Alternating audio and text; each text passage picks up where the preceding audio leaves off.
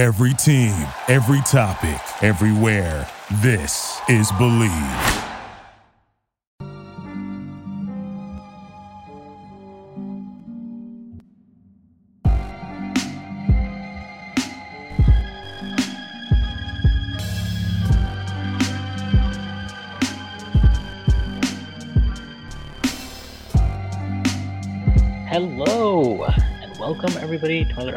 Strickland. I'm your host, Shwinny Poo, in this episode 332. I am joined by, I believe it's his second time on this pod.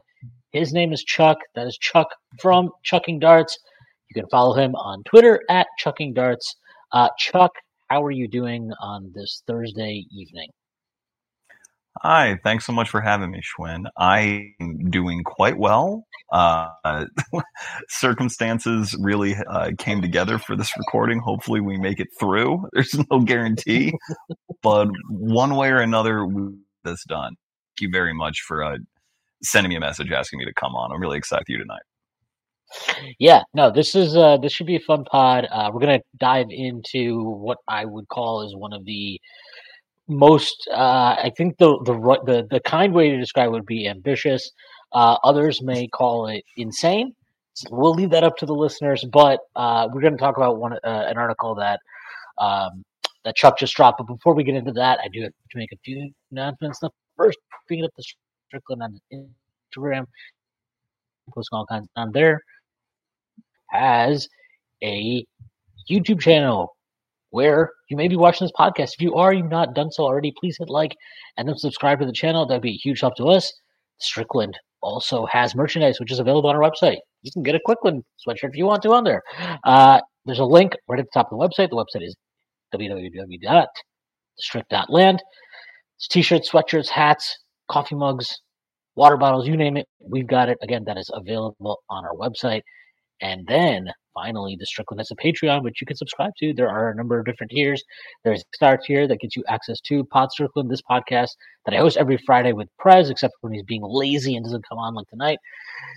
You also get access to the Strickland Mailbag, hosted by Andrew Steele, aka Doug, aka the Doug Bag, alongside Dallas Amico, that comes out every other week. You also get access to the Strickland Discord, where the conversation never stops. There are further tiers there's a $9 tier that gets you access to Stricken Roll, my solo pod where I rant and rave about the Knicks even more. You also get access to wonderful premium articles by Matthew Miranda, one of the best in the business. And now you also get access to Strictly NFL, our NFL podcast that is hosted by Constantine and Jeff, who you will be familiar with from all of our post game shows. And then there are more tiers. There's a $15 tier, $30 tier, $50 tier, $100 tier that's going with a variety of additional benefits like listening on pod recordings, merchandise discounts, and even potentially co hosting a podcast alongside yours truly one day, whether you choose to subscribe or not. None this would be possible without you. And none of this would be possible without Bet Online. Football is back, and Bet Online is your number one information source for all your sports wagering info with all the up to the minute stats, news, scores, and matchup breakdowns. Get the latest game odds, spreads, and totals from the NFL and college football at your fingertips with BetOnline's real-time updates on statistics, news, and odds. From week one all the way to the college football playoff and Super Bowl, BetOnline gives you access to the best football promotions and contests available anywhere online. Head to the website today or use RoboList to get in the action. Remember to use our promo code BLEAV, B-L-E-A-V, to receive your 50% welcome bonus on your first deposit. BetOnline, where the game starts. Um, all right, Chuck, let's let's get into it. Uh, so this is a great thing that you did. Um, first of all, because there's nothing to talk about right now. There's absolutely nothing to talk about. Uh, the only things people are talking about on NBA Twitter are hypothetical uh, Portland trades and uh, Dame potentially being somewhere, but then you know he hasn't been traded yet. It's there's nothing actually going on. Um, but you did drop this piece, and I wanted to talk to you about it because I think it's really interesting. And we actually did like an exercise earlier this offseason, not certainly nowhere near as in depth as this. Uh, and the criteria was a little bit different. But uh, Chuck ranked the hundred, the NBA's hundred most promising young players, and the specific criteria is players entering year three and earlier. Um, and I, I think I believe, just again, cut me off if I'm wrong. This was not a ranking of who is the best today. This is the ranking of who you believe will be the best in their careers. And um, I thought it was really interesting. Exercise. I can't say I agreed with everything. Toss it over to you. What inspired you to do this? Like, what what is? Did you decide? Hey, you know what? This is how I do it. And and how did you come up with this criteria of like? Because when we did, we kind of did like a draft of like the top thirty guys on the rookie contracts, basically. Yeah. Why do you, like what differentiates for you? Like, what was the reasoning for the three years or less, or entering year three or, or younger, basically? Uh, yeah. So three years or less is always the criteria I've used on my show on you know the Chucking Darts podcast to talk about guys because after you complete your third year, you're eligible for your extension. And so that's not to say that everybody gets one, but once you once you get there, I feel like you've reached a certain status in the league. And the league in this, you know, in crafting the CBA has kind of identified that time as we are going to know a little bit about who you are. And so to me, the most interesting stage of a player's career is that embryonic stage right before they are eligible for those extensions because it's to me the greatest inflection point as to where they're going to go. I mean, if you look at really any player, you'll get some exceptions, you know, Lauri Markkanen here or there, but for the most part, if a player is going to be really good, like really, really good, there are signs that they show before year three. You know, others, it takes a little bit longer. Others are, they have the signs like Jalen Brunson, but maybe they're blocked on their roster for a certain reason and they need a new environment. But if you are watching them, you you know that if they get the jump in usage, they're going to be really really good. So because of that, it's just a tidy way to just be like, all right, before they're eligible for an extension, that's what I wanted to focus on. And as far as um, why I wanted to do the piece, I think that you know in the summer everyone does a version of ranking players and this was the only way that I kind of thought that I could do it. Like it was me, it was like either jump in both feet, deep end, or not do it at all. It's the only way that I thought that I could sort of put my own spin on things. And if you've listened to my podcast, you know that I can talk forever. And so I was like, well, what if I just write forever over the summer and uh, and see what happens? And I think you know, in general, um, ranking players can you can get some flack for doing it. You can get sort of clickbait allegations for doing it um, because there are a lot of people who don't put thought into it. Um, but I think that if you really want to be serious about your analysis and trying to learn as much as you can about the league at a certain level, you have to do it. You have to. And I think that one of the, whether my rankings are good or bad, I feel as though I learned a lot about what I value in a player and what differentiates good from great players in doing the exercise. Because, you know, the NBA ranks teams at the end. There may, it may be one and then everybody else, but that ranking does happen. And I think that um, teams are constantly evaluating their own players, constantly evaluating players on other teams. And if you're not doing that in some respect, then you're not, I think your analysis is incomplete to a certain extent. And so um, I just wanted to give it a shot, and this is just what came out of it. Yeah. Um, so, like, the what what would you say is the hardest part of doing this? Obviously, like the the talent. An example. Like when we did this, and first of all, I'm not. I've like totally stepped back from from draft stuff entirely since the 2020 draft. Like I'm just like that was the last one I did, and I was just like, you know what? Like I'm gonna be honest with myself. I am not. I did not crunch, uh, you know, like Theo Maledon tape, and maybe I probably shouldn't have ranked him because I did not watch enough of his tape. Um, and so, like, you know, if you're not putting in that time, I think it's kind of stupid to to put out a ranking of your own. Um, so I, I haven't been doing that, but so so this summer, me and my other co-host Stacy, um, we did a draft of like all rookie scale guys in the league. And so the hardest part for me, and and this is what I found challenging reading your articles because I don't have the knowledge of these guys, is like all these rookies, right? Like Ausar, Amen, Scoot, like literally all of them, even Wemby. Like, I mean, I'm aware that yes, he's a prodigy, but I have not watched a single Victor Wembanyama game. You know, like I mm-hmm. have not done that. And so the challenging part for me when we did that was I was like very I basically only ranked in my ranking. I had the only rookies I had were Wemby, Scoot, and um, Amen. Like I didn't even rank Brandon Brandon Miller because I was like, well, I watched him at fucking summer league and didn't look great, so I don't know. like, so I'm just not going to rank him.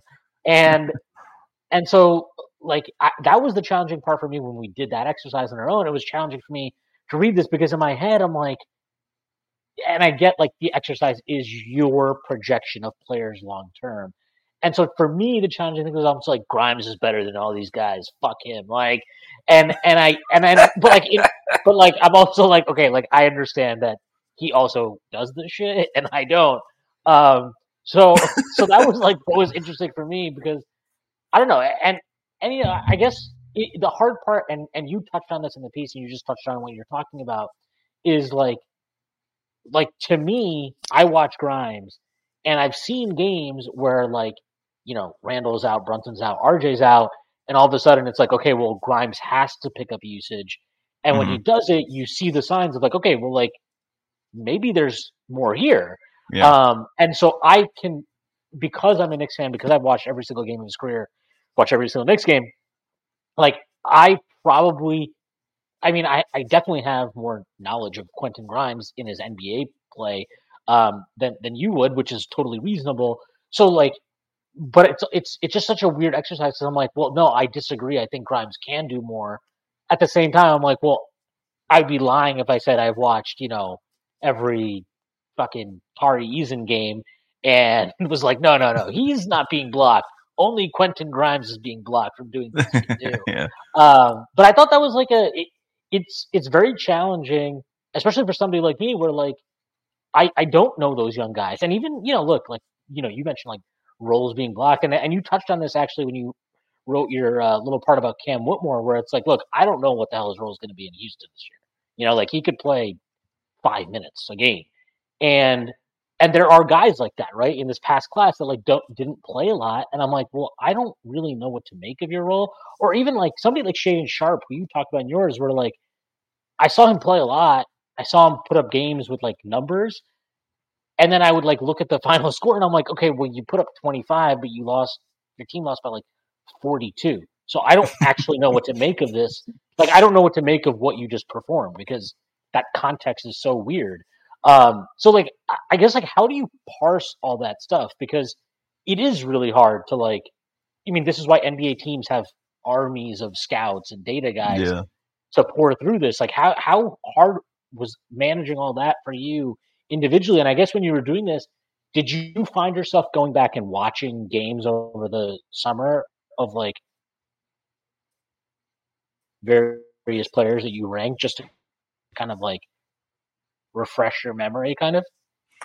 Um. So to answer the last part of your question, I didn't go back and like watch full games.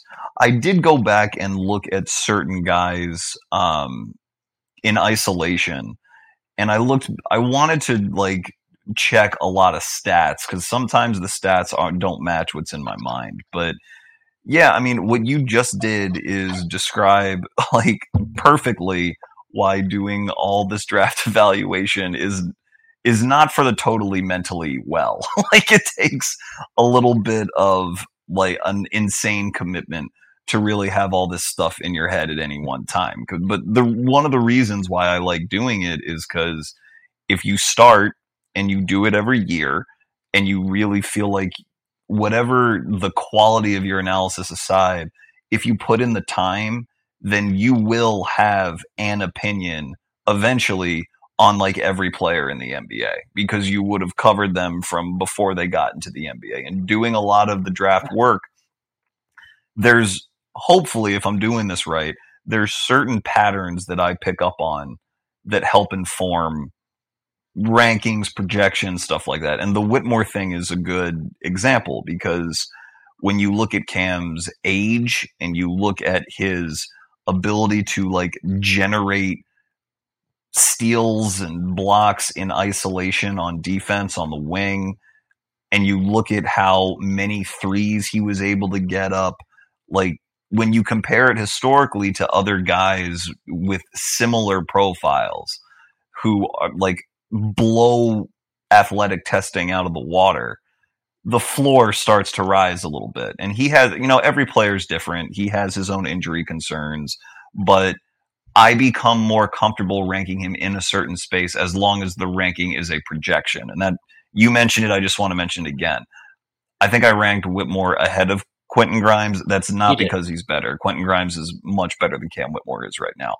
But it, and they're like in the same tier. It's, I mean, but yeah, yeah. point being, I, I'm just saying that moving forward, I see them occupying a similar role in the NBA, a similar level of value to a given team.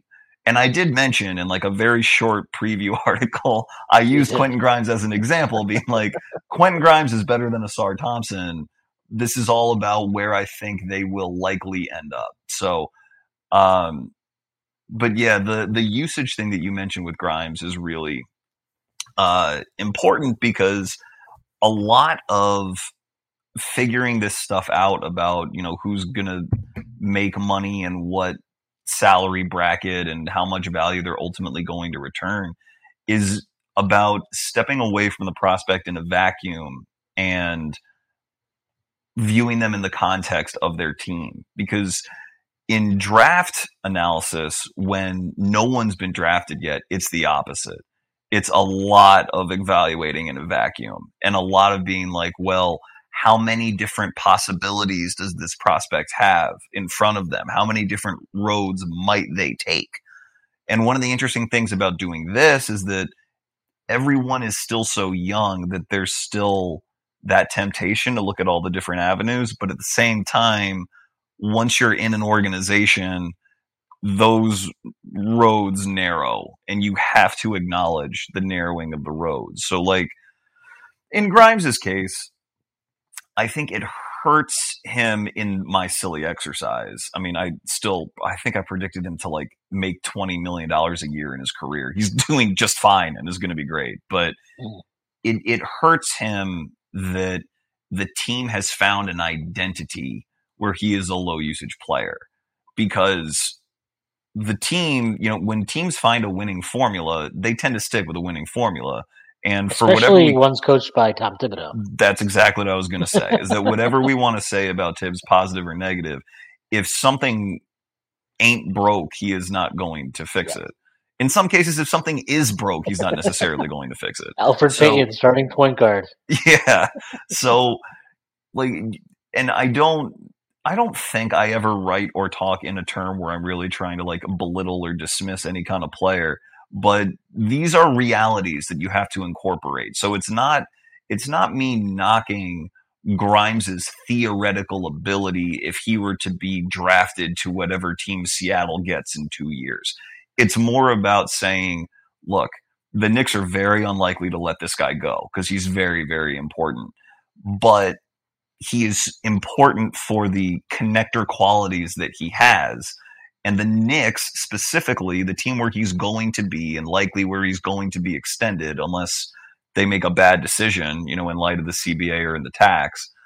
Um, on that team where I think he's going to stay, this is the role that I see him having. And so, you know, that's where that one specifically comes from. But you do that with everyone else. And it has it has different effects for different players. For like brand spanking new rookies who haven't played a game in the NBA yet, I think I had a tendency to be a bit more optimistic on some than maybe I should be because at the end of draft season, I tend to have a little bit more optimism on my top guys. And so I might be looking past some roster realities that await them. So like maybe Bilal Coulibaly, who I ranked I think 24th, um, is an example of that because Bilal's a guy whose shot is still developing, and even though he was taken very high by the Wiz, I think he's the highest drafted player on that team now. Um, he's probably not going to start, and Jordan Poole's going to take a bunch of shots, and they're going to want Kispert and Deni to get an expanded opportunity, and Kuzma's going to be still there taking up a bunch of usage. So maybe in a year after Bilal has averaged, you know, 13 minutes a game as a rookie and been a negative player, I'll feel a lot differently. But for now, I have to rely on my scouting report, my more vacuum oriented scouting report on him because I haven't seen him play, and maybe that nudges him nudges him up further than you know where it should be. But it's all about just sort of dumping all of the knowledge I've been accumulating on these guys since 2021, the draft cycle, and trying to make sense of all of it to learn a little bit more about them. Yeah, and and I think like look, I mean, uh, in the Quentin Grimes part, you put he was picked 25th. You said at the time you had him ranked 37th, and funny enough, you had him ranked 37th in this exercise. Yeah. So clearly, you're higher on him now than you were at that time. So it's not like you're like it's the thing is like our past opinions are always going to serve as an anchor for like mm-hmm. where we project forward. But you've clearly moved from a guy that you were like, yeah, he's like a good, you know, take a shot on him late, like yeah. a little bit later in the draft, to now where you're like, no, this is like, I mean, I, I think you said this. I mean, this is what you said about him. Uh, he may top out at 15 to 17 points per game, but a selection at pick 25 is an unequivocal home run. You can win a title with Grimes starting at two, and that's what this category is all about. And like, yeah, I mean, I, I think Grimes is a very interesting case in the sense of like his entire development path has been so weird, right? Like he is a five star recruit, then he goes to mm-hmm. Kansas, and then at Kansas he's like supposed to be this point guard, and within ten games, Bill Self is like, yeah, what if what if you don't do any of that actually, and and maybe what if you leave? Like what if what if that happens? Um, yeah. And he goes to Houston. He like I mean he totally reinvents his game. He is not a like he's definitely not a high usage player with the Knicks. And even in Houston, yeah, he was more of a shot creator, but it was very much not like point forward type stuff. Um, and so like he serves an interesting thing, and you know you noted this again in your blurb on him is like he still has those kind of like ball distributor tendencies when he drives almost to a fault, uh, mm-hmm. where he like and teams started picking up on this as the season went on. They're like, okay, he, he's not actually going to try to finish. He's going to try and dump it to Mitch for like a dunk or something, like you know. And um, it's interesting because like his handle, you when you watch him, he's really fast. Like he's super Very. fast. I think that's the thing that Very. almost I caught me by surprise. But he almost goes like he he does not have that change of pace in his game at all yet. There's no in between years. It's just like zero to one hundred and that's it. There's nothing mm-hmm. else there. And the hard thing with projecting him for me is like, okay, yeah, he's zero to one hundred right now. Now, is that because he doesn't have the latitude to to kind of like explore those areas of his game. But and, and I and I will like I've consistently defended Tibbs on this. I think Tibbs is a good development coach. I think his track record with players speaks for itself, and he frustrates the shit out of me with a lot of the stuff he does. Uh, I think the like the last time you came on, I think the the first time you came on was actually the night that we trade that we did not trade for Donovan Mitchell when he got traded to Cleveland. yeah, because he tra- uh, yeah, yeah, that's right. And yeah. uh, and like I I will always say this, like he will frustrate the living hell out of me with stuff he does, but and he gets the rep as like he doesn't trust young guys. I don't think that's entirely accurate. Like say whatever you want about him. The guy's had Immanuel Quickley as a 20 plus minute a night guy in his rotation since his first game in the NBA. And that was mm-hmm. that guy was a 25th pick in the draft. He was starting Quentin Grimes this year like basically from the start of the season. Uh, that was a 25th pick in the draft. Like, I don't think he is. He might not trust young guys in the sense of like, okay, no, but give the ball to Jalen Brunson right now. Give the ball to Julius Randle right now. But I do think he sees value, and he. I think he understands almost too much. He like you know we talk about his rigidity as a coach. He's like carved out roles for these guys, and he's like, no, no, no, I don't care about what you want to do.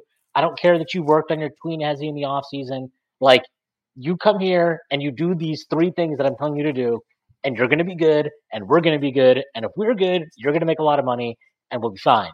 And it's it's frustrating. In like I, I think this way more with Grimes and somebody like Quickley who he's afforded um, a lot of opportunities, quite frankly, to play on ball. RJ, a guy that has definitely had a lot of opportunities to to rep out stuff on ball.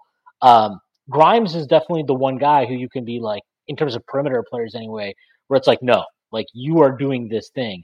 And if you want an example of sometimes where that goes bad, I think a guy like Obi Toppin is a perfect example where like Obi was basically like told like just be a stretch four. I don't want you to do anything mm-hmm. else other than spot up. And obviously that wasn't good for Obi. I'm happy to see him go to Indiana. I think if he's going to be a really successful NBA player, that's a great spot for him.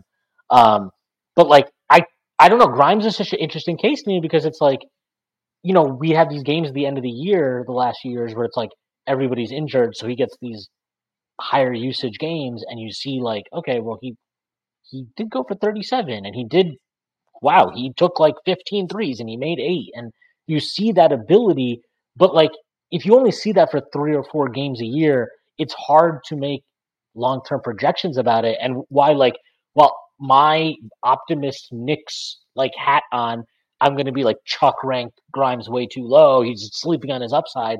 I think, you know, objectively speaking, if you don't see that enough, I think you ranked him fairly. And I, I think like, you know, you nailed what I think is maybe there's more there, but 100% for sure what we can say about Quentin Grimes is he can be a starting two guard on a highly com- competitive, a contending team. Um, and I and like you, I mean, you mentioned this earlier in the pod. Here is like, you know, some of these younger guys like in Ausar or Amen or Scoot or whatever, where you're like, you know, you're more bullish right now in terms of what their long term ceiling is. In a year from now, you might sit here and be like, well, man, I knew Ausar couldn't shoot, but Jesus, like he really yeah. cannot shoot. And yeah. he's playing this role of like you know a wing and off ball and and that can totally change your opinion. And so like i i and like look we've all we've all changed our opinions about guys. Like i you know i thought two years ago if you told me rj barrett wasn't going to be a perennial all-star i was going to be like well you don't fucking matter to me. Like screw you. Uh, but like you know I, I think rj can still be and i think he still will be a really good player but like do i think he's going to be a perennial all-star moving forward no i don't um, and and so like you know you have to adjust evals as you go along. But I think it's I think it's a cool exercise because of that. Like like I'm I mean this is the reality is a lot of those guys that were that are rookies. I mean you ranked a lot of I, mean, I think a, quite a bit of this past year's rookie class. Like you had Dereck Lively at 32. You know. Jarace Walker 30 and so on and mm-hmm. so forth. Like a lot of these mm-hmm. guys mm-hmm. you have ranked really high and I would be shocked if, like, when you do this exercise in a year, two years from now, a bunch of them that you were super high on, just, I'm not saying they're going to bust, but they'll probably be lower down the board. Like, they'll be at like 50, 55, 60. It's just the nature of like doing it. And we all do this. This is why there's like, you know, draft picks are viewed as like, it's like the car analogy, right? As soon as you drive it off the lot, once you, dr- the seventh yeah. pick is so amazing. But once the seventh pick becomes like, you know, Frank Ntilikina, now it has a different value. So, um, yeah, I think it's like I think I, I enjoyed this exercise a lot. Like, I, like again, I disagree with a lot of stuff, which I'm sure anybody that goes through this list will. Um, but it's like a very forthright exercise, and I did appreciate it. Yeah, and I think like first of all, when you say you know ranked him super high, ranked him thirtieth out of hundred, obviously right, like right. with the math, you you take the ranking, you divide it by three, and that's your average draft ranking. So the tier that Grimes was in, along with Lively and Jarace Walker and these other guys, were um, basically picks that are mid to late lottery. Like I think nine to thirteen is how it broke down. So yeah. Somewhere between the ninth and thirteenth pick is the value I expect Grimes to produce. When you view him in light of this year's rookie class, you know, with my personal rankings, which more or less have held up. They changed a little bit with summer league, but they're basically stable. I view him as going to provide more value than Anthony Black, who was taken sixth overall by the Magic, because I have issues with Anthony's game, and I would just what I would rather have Grimes. I viewed him as essentially I also like that landing spot for Anthony Black. Well, I, I, agree, but I also think that so this is a, a perfect thing with usage if you don't shoot well, and Anthony doesn't shoot well and probably never will shoot well, then you need to be so special athletically, like Ausar is, or like Amen is, or like Coulibaly is, in order to carve out a really good and positive role. And if you aren't, if you are, uh, I'll say Anthony is like a good athlete, but I don't think he's a great one. He's very smart, but he's not like the size of a Josh Giddey or a Scottie Barnes. Like you need to have so much going in your favor if you're going to be a minus shooter